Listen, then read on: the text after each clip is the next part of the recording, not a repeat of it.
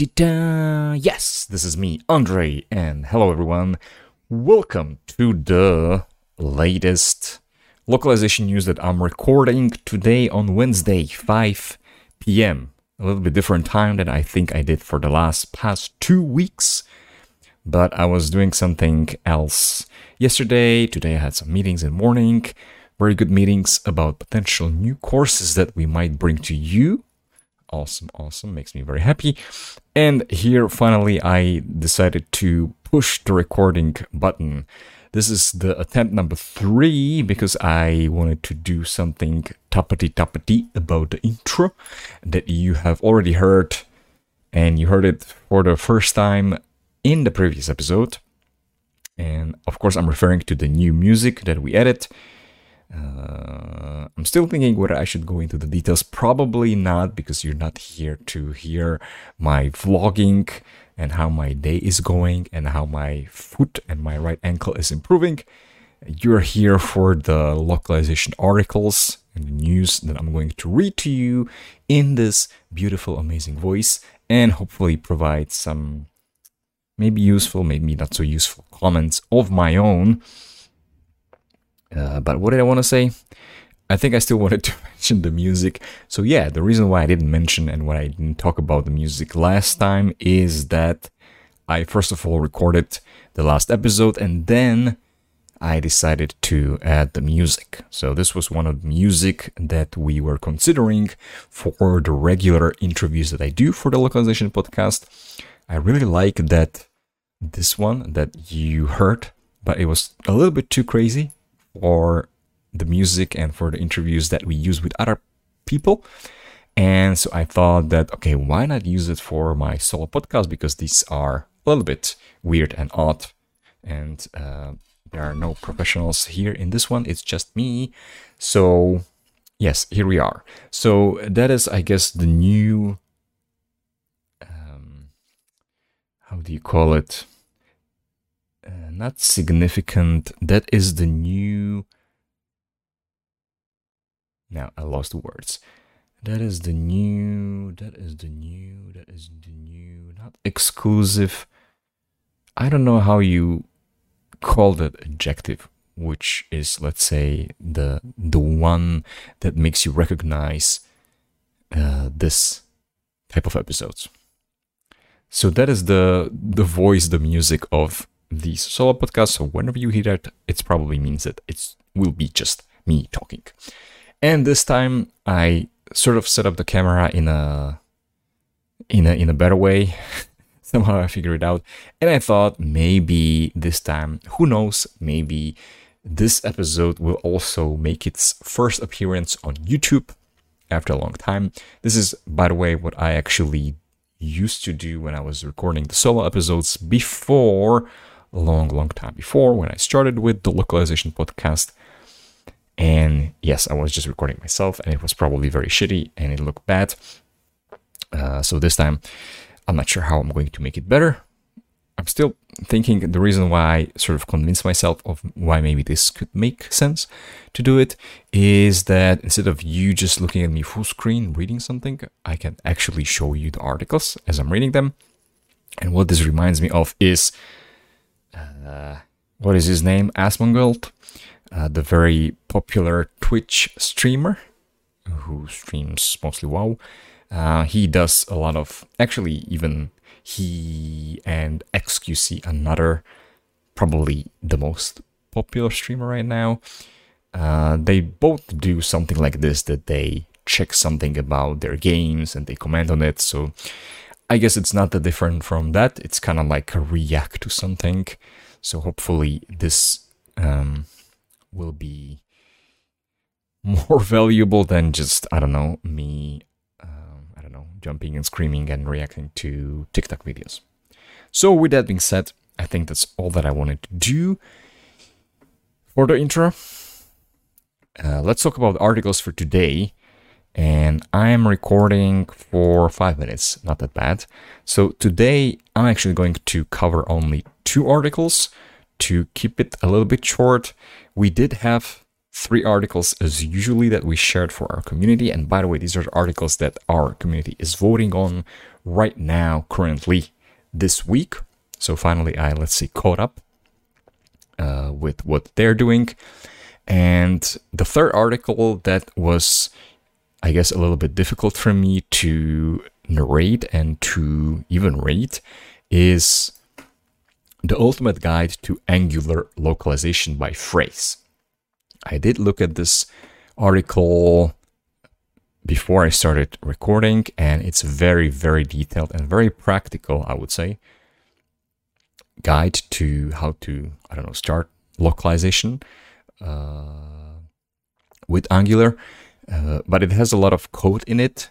And like I mentioned, it's very practical. So you can download the files, you can change some things, you can add, I don't know, tags, blah, blah, blah, whatever it is. So that's why I will not be covering this article, but I'll still consider it for the for my pick for this week. So the two articles that we are going to talk about in this episode are number one, are translation APIs and connectors the right choice for your business? This is an article by Milestone Localization, company I haven't heard of, but they have kind of like a nice logo. And the second one is how to manage text expansion and contraction in translation. This one is brought to you by Toppan, digital.com. Again, another company that I haven't heard before.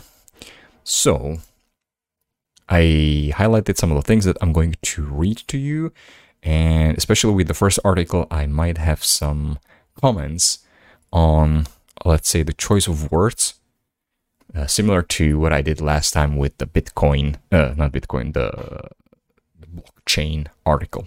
So let's get started. Again, the article is Are Translation APIs and Connectors Right Choice for Your Business? And the article comes from Milestone Localization. If you have multilingual websites or and applications that are constantly updated with new content, you probably have to deal with different platforms such as cloud services, content management systems, translation management systems, etc. Um, I don't want to start spoiling the, the whole story in the article right now, but um, dealing with different platforms such as cloud services, content management systems, I'm not sure what exactly is meant by cloud services, but a lot of the content management systems and translation management systems are cloud services. Anyway, working with multilingual content across different platforms can be confusing and inefficient. This is why you need a more strategic approach that can help you not only connect all platforms that you use, but also automate and streamline the localization process so that you can stay on top of your game in today's competitive global market. Translation APIs and connectors are the perfect solutions for your multilingual projects. When utilized rightfully, translation APIs and connectors can help you automate the workflow of any continuous translation and localization project, linking all your resources. Okay, so far, so good. What are APIs and how do they work? API stands for Application Programming Interface, which is a software that connects two or more applications. So this is where I I'm going to stop. I, I think I had a lot of I don't know small terminology, let's say issues uh, with this article and this this is one of them. I'm not sure if I if, if API is considered a software. To me, it's let's say part of a software. So here it says that API is a is a software that connects two or more applications. Um, I guess maybe maybe in my definition, software is like a piece of I don't know code that is like a product, and I would say that API is part of that software part of the application. It's not something separate because from this explanation, it seems like API is like a separate software that connects two or more applications, and applications are software as well. So the first thing that comes to my mind is make.com, previously Integromat, that I am using to connect a lot of things together. And that's what I would call sort of a connector.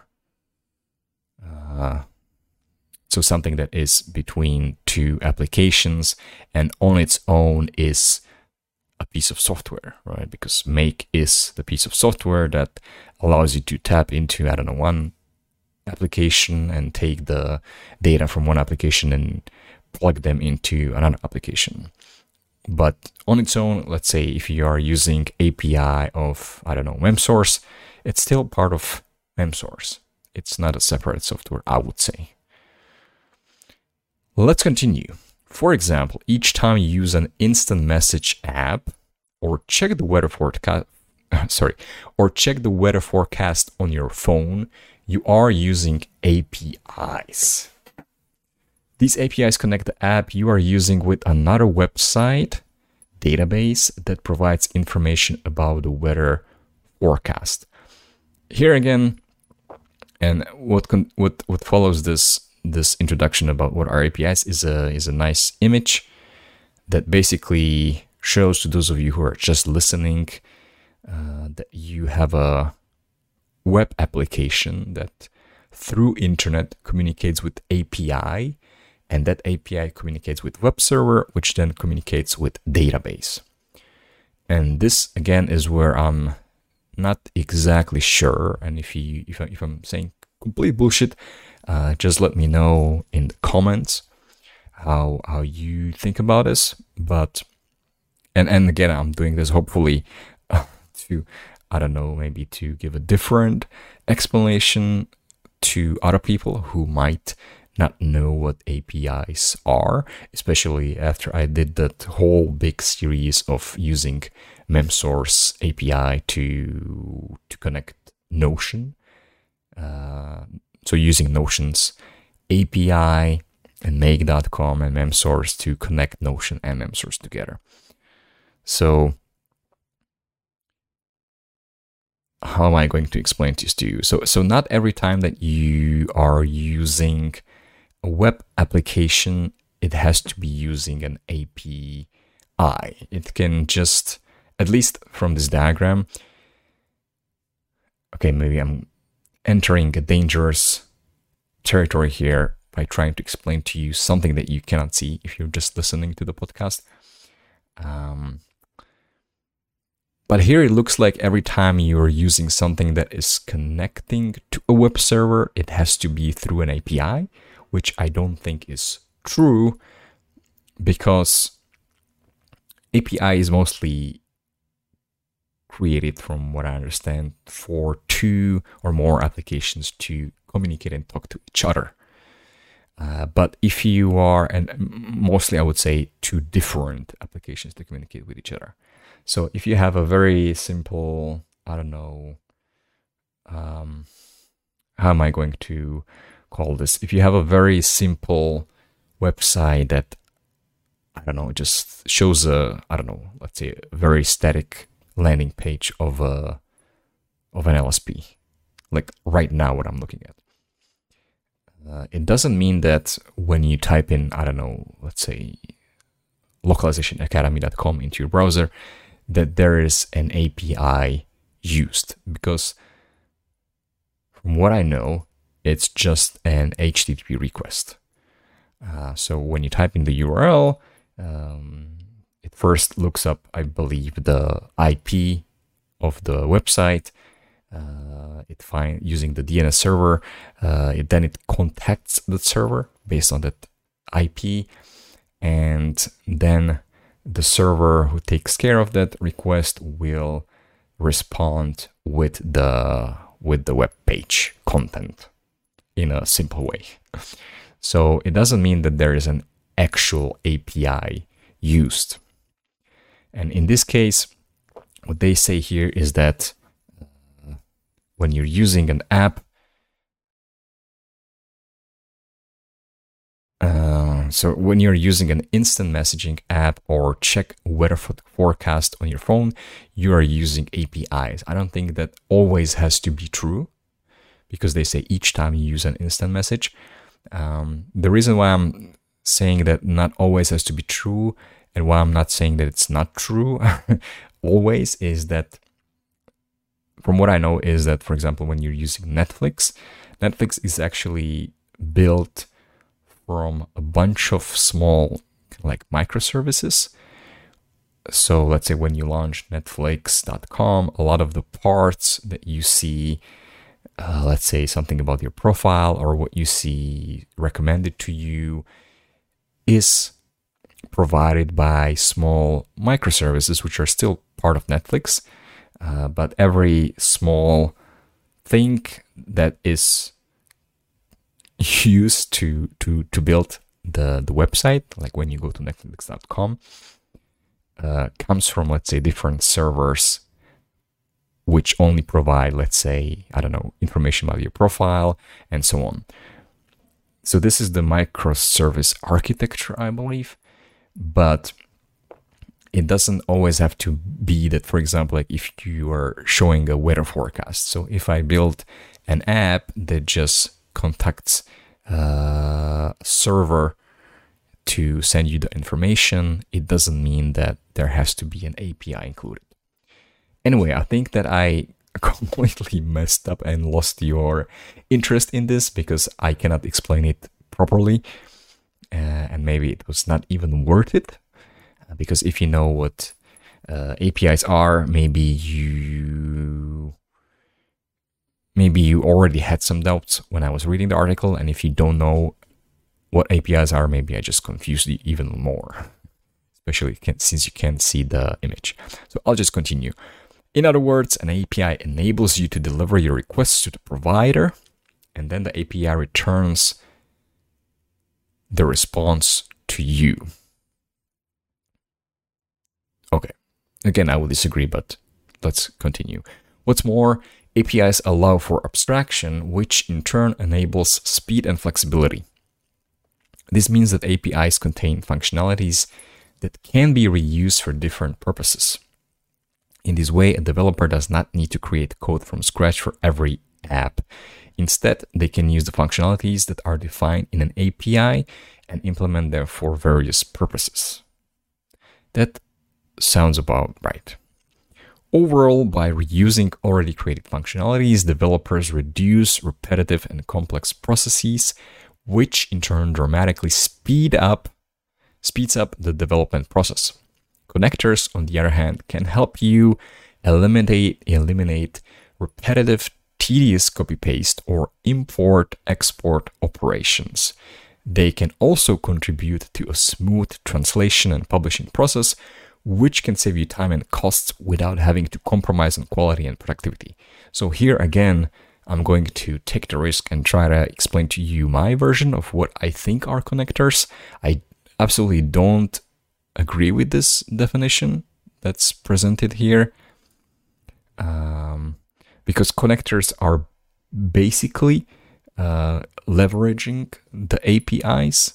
And to me, the way I understand connectors is connectors are something that you can, how you can easily, let's say, connect, uh, let's say, one app to another one without going through the code through the actual API code, let's say.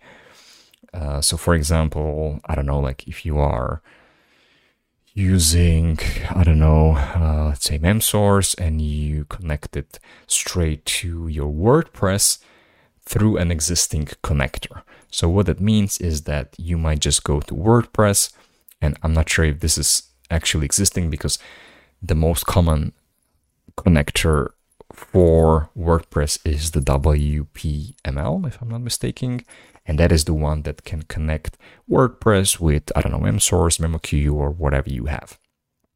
But it's still, the connector is still based on the APIs.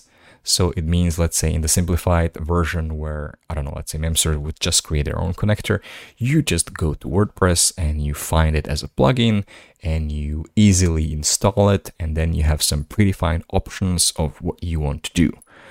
So you would authenticate the connector you would connect it with your memsource account so that WordPress knows what is your memsource account.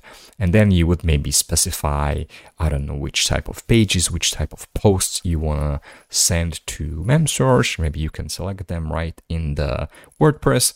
And then you just click, nice button, and then it sends the stuff, it creates projects in memsource. So that to me would be connector. But connectors are, let's say, I don't know, predefined, user friendly API, I don't know, packages or extensions of, of an app, which allows the two apps to communicate without you having to write any type of code. So, what here they say that connectors, on the other hand, can help you eliminate repetitive, tedious copy paste or import export export operations. The elimination of the repetitive uh, things and copy pasting and import export is still happening through API but you just don't see it. You don't have to type the code. So, going back to the article, translation connectors are the ideal tool for large amounts of files and content that are regularly updated since they are very flexible and can be adapted as the size of your project grows. Fine, I agree. Both translation APIs and connectors are ideal tools for companies that provide multilingual content constantly and utilize several platforms simultaneously. These tools can allow you to connect all kinds of resources, e.g., glossaries, style guides, dictionaries, machine translation, etc., to translate and publish your multilingual content as fast as possible.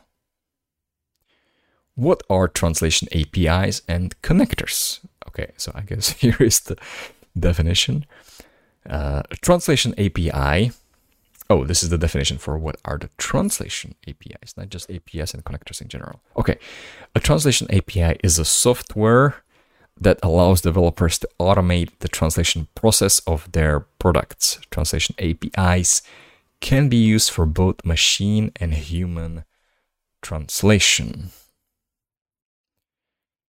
Translation APIs for machine translation, MT, allow for quick and easy translation without having to store or manage any translation data, data. The API translates a text from one language into another via an MT engine, e.g., Google Translate or a human translator. When it comes to human translation, a translation API ensures that all the files are sent to the translation management system, where the respective linguist works on them. Then, when the translator is ready with the translation, all the files are imported into your website and app. Uh, I think when I was reading this initially, I had again some doubts about this, but I think for now I'm probably going to take a pass on commenting further. Um, Okay, I'm still going to say something. Translation APIs can be used for both machine and human translation. Okay, when it comes to okay, the definition of translation APIs, okay, I guess it makes sense. But then I'm, I'm surprised, like, what actually is a translation API? Is that a term that is well known? I think there's just like an API to a certain TMS, and those APIs can do things other than just be used for machine translation or sending files into workflows. Um, one of the things that I was doing with the MemSource API was just um, getting analysis and pulling the data out of the anal- analysis back into Notion. And I was also calculating the cost using the price lists in MemSource. So pretty much basically the API of let's say MemSource or any TMS that you have basically depending on how much they develop it, basically allows you to do, do the things that you can do manually within the TMS. You can do those things programmatically. I believe that's the right word. Um, so you can automate things, and it's not just for translation, although maybe I guess this article focuses on the translation API because maybe I don't know. Uh, when I was checking this article, I think a lot of the the way that it's structured, maybe it's mostly for SEO. So I guess if people search for translation APIs, uh, that's why it makes sense. Uh, but again, to me, it's not just like a translation API, like something specific. It's just API that's related to platforms that deal with translation, but you can do other things in them as well. Okay. Is this final thing? Maybe not. Benefits of using translation APIs. Translation APIs can be greatly beneficial in many aspects. Here are some, and I'm just going to go through them. Smooth flow Translation APIs are the best way to create an efficient, straightforward workflow. This will inevitably increase the overall productivity of everyone working on the project. Sure. Simple and efficient content flow. Uh, it's simple. A new project comes in and the system automatically sends the files to the people that are responsible for each part of the translation localization process. Uh, eventually, the translation, translated content is automatically published on your website. I think this is very related, very similar to the first point of smooth flow. Next one is fully automated processes. Uh, again, that's sort of related to what we had before. Clear overview. Translation APIs allow you to have a clear overview of the whole localization, of the whole translation project, regardless of its size. You can easily monitor the source and target materials for any updates, recently uploaded or downloaded files or assigned tasks. Uh, I think the clear overview, I would say, comes from um from I would say first of all it comes from the TMS. Uh, I'm pretty sure that probably let's say I don't know if you connect WordPress to TMS. Uh, I haven't tried this. I don't know what kind of, let's say, reporting you get there, but you can definitely get a nice, clear overview once your content and projects land in the TMS because the TMS shows you which stages are currently being worked on and what has been completing and so on.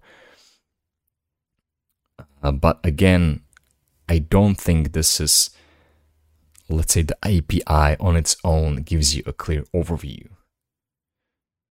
You get a clear overview in a nice way through either the TMS, like I already mentioned, or if you have anything on the, let's say, on the CMS side, uh, then again, it's mostly because the API just sends the data and the status of the of the translation back to the CMS. So but in a way, you can think about it. I would, I would rather say that if it's a connector, then the connector maybe gives you a better overview because the connector, like I mentioned before, to me, it's something that's more user friendly and easier to do. And maybe it comes with some overview.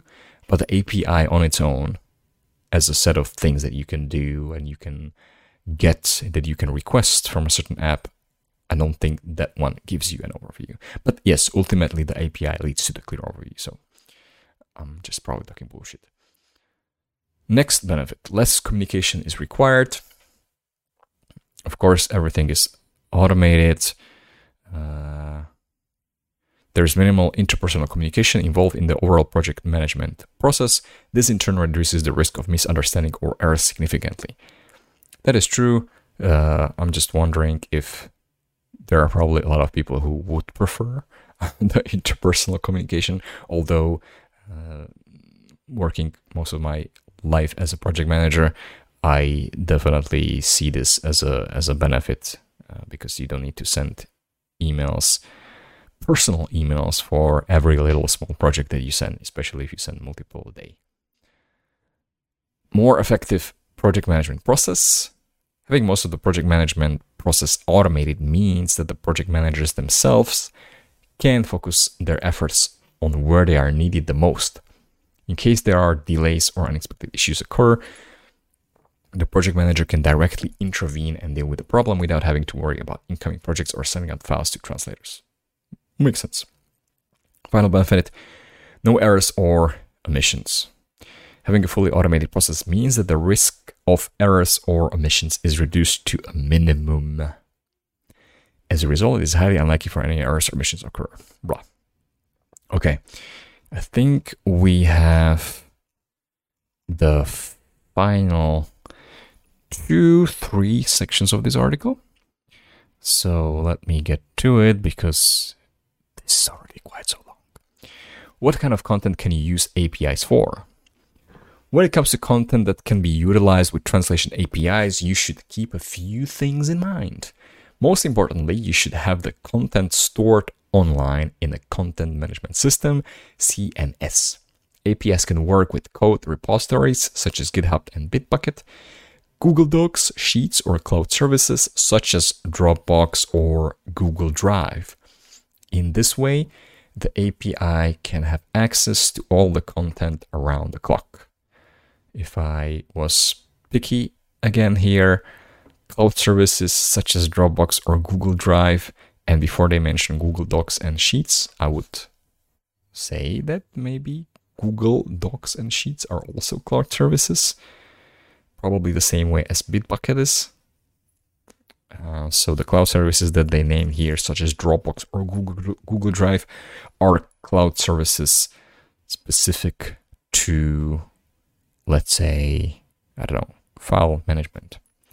Since APIs can be used for both MT and human translation, they are suitable for all kinds of materials, from more simple texts, texts, texts, such as manuals, to more complex content from e-commerce, travel, retail, and automotive sectors. Translation APIs and connectors won't work for non-editable content, such as scanned documents or images, as they can't easily read the content or send back the translations to the source. APIs won't work for offline documents or any content stored in systems that don't allow connectors. So, two things here. Um, scan documents or images as they can't easily read the content. Uh, it doesn't work for translation APIs. I'm not sure. I could be talking total bullshit here, but uh, I'm pretty sure that if there is OCR, I, I don't know the details about OCR, but it's basically how you can convert, let's say, a scanned document into an editable text because it recognizes the letters. If such a service exists and it has an API, then technically you can utilize it and you can automate it because you just, I don't know, save the scan documents somewhere on Dropbox or Google Drive, you pick them up um, through through the API and you send them to the API of the OCR, which then creates some content, which then maybe you send to someone maybe to double check uh, if it's working and if it's if it's fine. Maybe they just tick a checkbox somewhere, and then the automation continues with the um, with the translation because you already have it in editable format. APIs won't work for offline documents or any content stored in systems that don't allow connectors. Again, I don't think this is technically true uh, because, like I mentioned, to me, API is their underlying base base, and then on top of that, you build the connectors.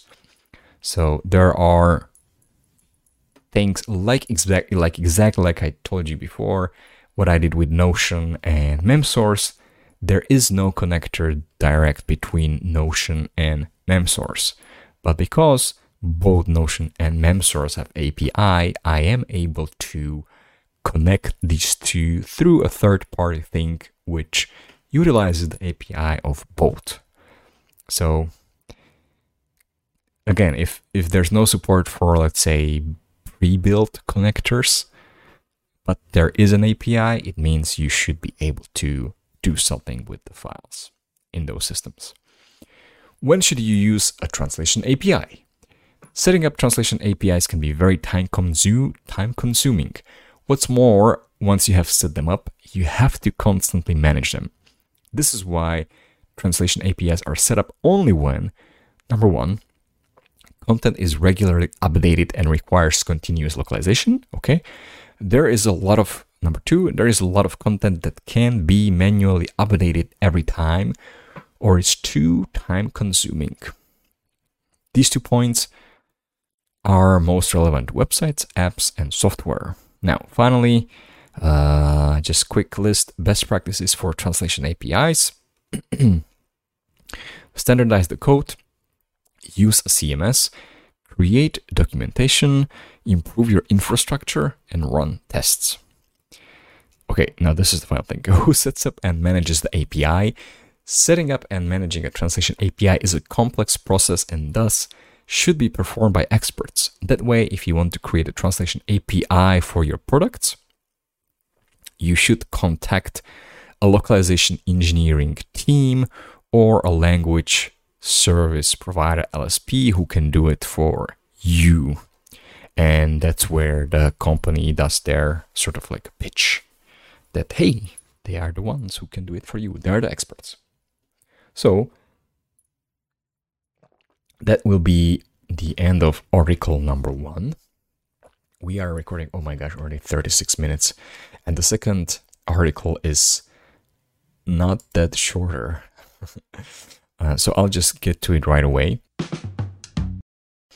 Okay, second article how to manage text expansion and contraction in translation from Toppan Digital Language. And this one I believe I'll mostly just read because I didn't have anything that struck me. I think I, I like this one. So hopefully it will be a little bit faster if I don't try to find the right words to to explain my thoughts. Your best late plans for attractive graphical user interfaces, sleek brochures, compelling social media posts, or well optimized paid search ads can often fail when the content is localized as the length of the translated text can increase or decrease significantly. This is referred to as text expansion when the text is longer or contraction when it is shorter. It's a common position many brands find themselves in as text expansion and contraction often are in front of mind when they plan to translate their content for different channels and formats. Increased word length increased word length is commonly the way text expansion shows up in translation. Take English to German, for example. This language pair can often result in more space being consumed by long, compound words that commonly occur in the German language. The popular conference brand, TED, experienced text expansion issues caused by long compound words when it localized its mobile app for the German market.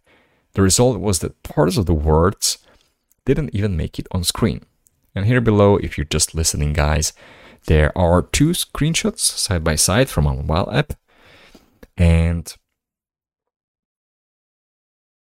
uh, the one that I can explain to you, there's a TED logo. Under that is a big, let's say, a headline which says "Get Get Inspired," and in the German one, it says "Lassen Sie," which is like "Let yourself" or "Get," and it's missing the the translation of the word "inspired."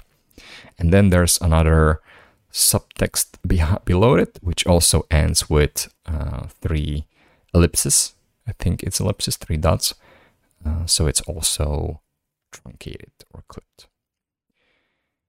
On the other hand, there's so uh, going through the screenshots, a very good example of how it can fuck up everything, and the people just can only guess what you meant.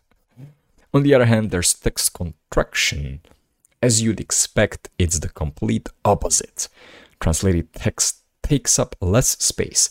You'll often find this occurs with language pairs such as English, English to Chinese or English to Korean.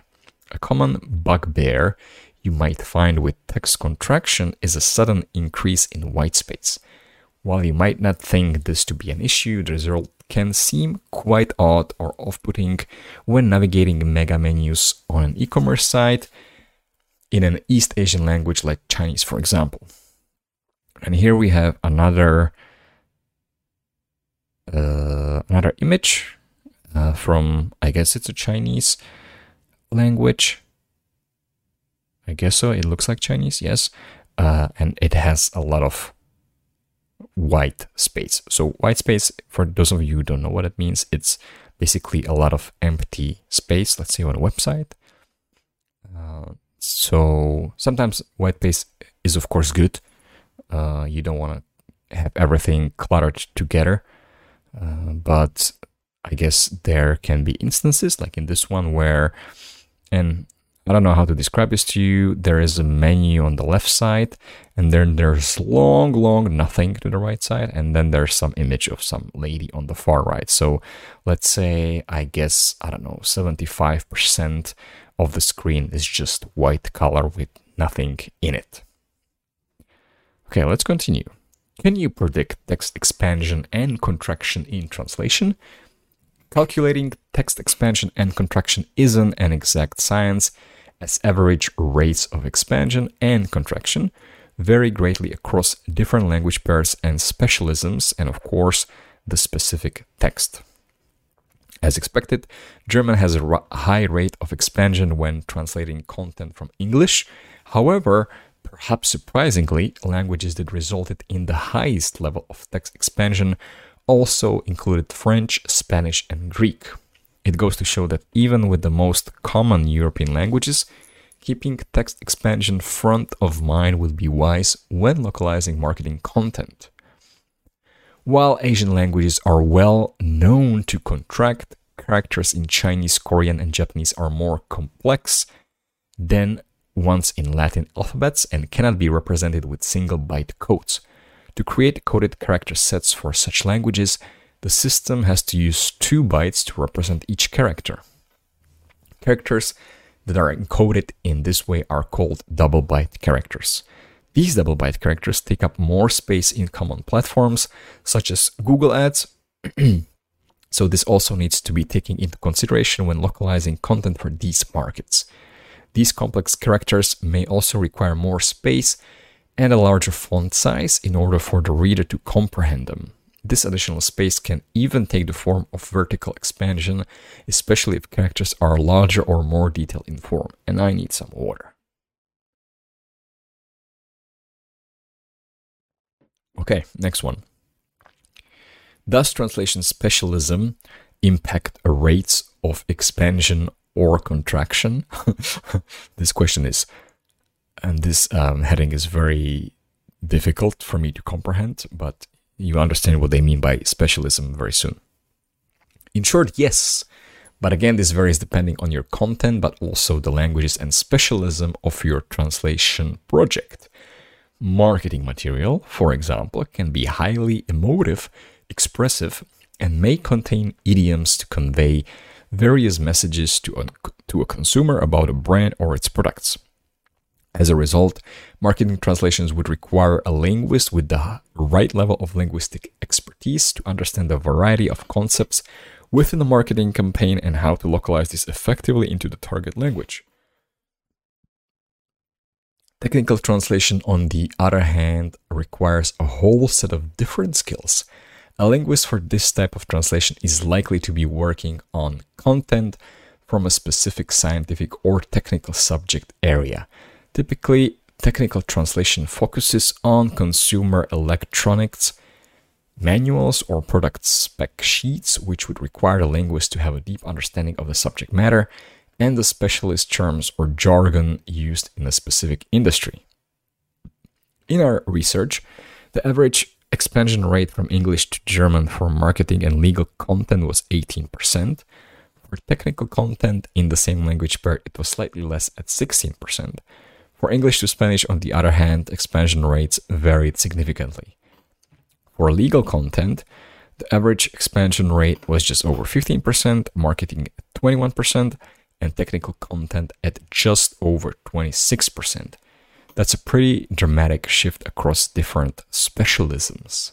So now you know what they mean by specialisms. Asian markets, unsurprisingly, had higher rates of contraction after translation from English. Korean and Japanese range between 42% and 49% across legal, technical, and marketing content, while Chinese contracted significantly across the three specialisms. If you're a retailer, you'll definitely want to take expansion and contraction rates into consideration when launching your brand into new markets, as you'll likely be repurposing content for platforms and formats formats such as social media or paid search ads that have rigid character restrictions. How to be prepared for text expansion and contraction.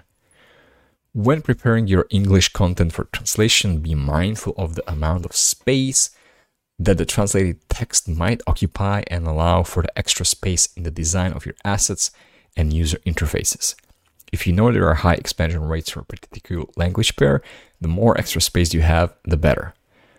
The same can be said for text on images. You need to make sure that your assets have enough space to accommodate extra text resulting from text expansion without obscuring an important part of the background image.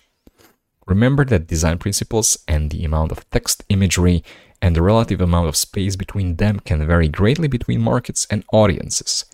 In some Asian countries where text contraction is likely to occur, filling white space with text is a common practice. Research into the complexities of web design in different markets would be a prudent approach in this case. You also want to consider the use of abbreviations and acronyms in your content. These forms of word contraction can be tricky to translate, and linguists will typically translate these using the full words if they can translate the abbreviation acronym into the target language. As a result, more space will be needed to take in to take this into consideration. If you've only made space for the common English abbreviation FAQ, for example, you'll be frustrated when you need to find space to fit the Spanish equivalent preguntas frecuentes after it's been translated. Text expansion and contraction play a surprisingly important role in the planning and execution of localization projects, whether you're localizing your e commerce site for a new market or planning a global marketing campaign for a new product or service. Planning ahead with text expansion and contraction in mind will help you avoid many of the design issues that could delay your project and reduce your time to market. And then at the end, we have some infographic which basically uh, summarizes the things that I just talked to you about. So that is the end of article number two. The only thing when I was reading this is I'm wondering how what is let's say the best practice when it comes to designing things since for one set of languages you need to think that you will have to accommodate more characters uh, than you have in English because the translation will be lengthier. While on the other hand, if you translate the very same content and the very same layout into Asian languages, then you will have less space needed. So I'm not sure. I, still think, at least from my very limited experience from from a few clients, I still think that uh,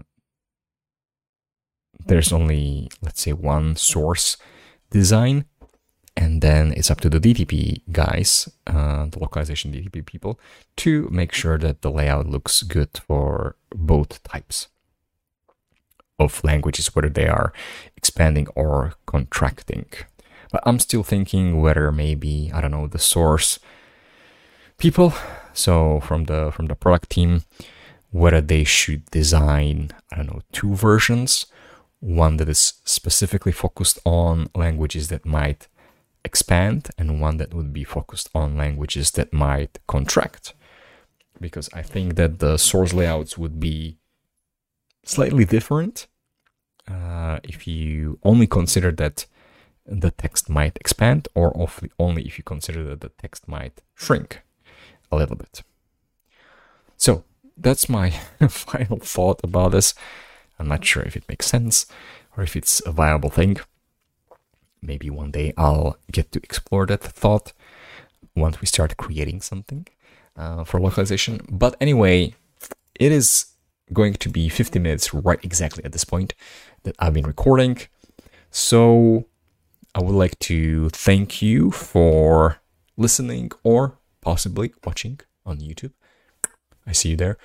And one thing that I want to tell you is that I discovered this feature, especially for those of you who are listening on Spotify. And what I am allowed to do is that I can create a poll for each episode. So I'm going to use this uh, opportunity. I even did it last time. And I added the articles that I covered in the last episode for you to actually vote on. So I'm going to do that today as well. So this time we're basically going to have two articles to compete against. Now, final thing, if I had to, and I'm going to do that, if I had to pick uh, between these two articles, I would definitely pick the second one. I think it was more interesting. It was uh, full of data. I like the examples of the of the TED, and then we had the Chinese e-commerce screenshot with a lot of whoops white space, and then we had some data. I don't know how many. Let's say uh, how the average is for let's say how much on average the German translation expands. Uh, what how how how big the data sample was to come up with average but um, it looks good. Uh, and even the, the infographic looks good. But here's the plot twist. if I had to pick among the three articles, and the third one being the ultimate guide to Angular localization by phrase, uh, I'm actually going to vote for this one, even though unfortunately I, I don't have a way how I can cover this article, and it would probably take one more hour I don't want to record for two hours because, as you can hear from my voice, it's already too much for me uh, just to talk for 50 minutes. So, between the two articles that I shared with you, that I read, because that's all I can do, uh, the one about text expansion and contraction, I, I like that one more, definitely. But among these three, I'm going to cast my vote for this week for phrase again, I would have to say, because we had already one other article from Phrase, which was about, I believe, software localization, and they won that week's poll. So, I believe I said everything that I wanted. So, once again, thank you for sticking with me until this point. If by any chance you got here, um, say hello to me or something. I don't know. Uh, you're you're you're you're good. You're you're cool for uh, staying for so long. So yeah, um, as you know, I usually don't know how to end these things. I, I believe I would keep talking if I had something important to say, but I don't have anything important to say. So that's it. That's the episode. I think is it number eleven uh, of the localization news, the restarted localization news, and maybe the first one to appear on YouTube. So thank you for listening. Thank you for watching. Make sure you follow the localization podcast, subscribe, and all those nice things that you can do on your Spotify and Apple Podcasts and on YouTube. And I'll be most likely back in the next week with new set of articles. And until then, goodbye.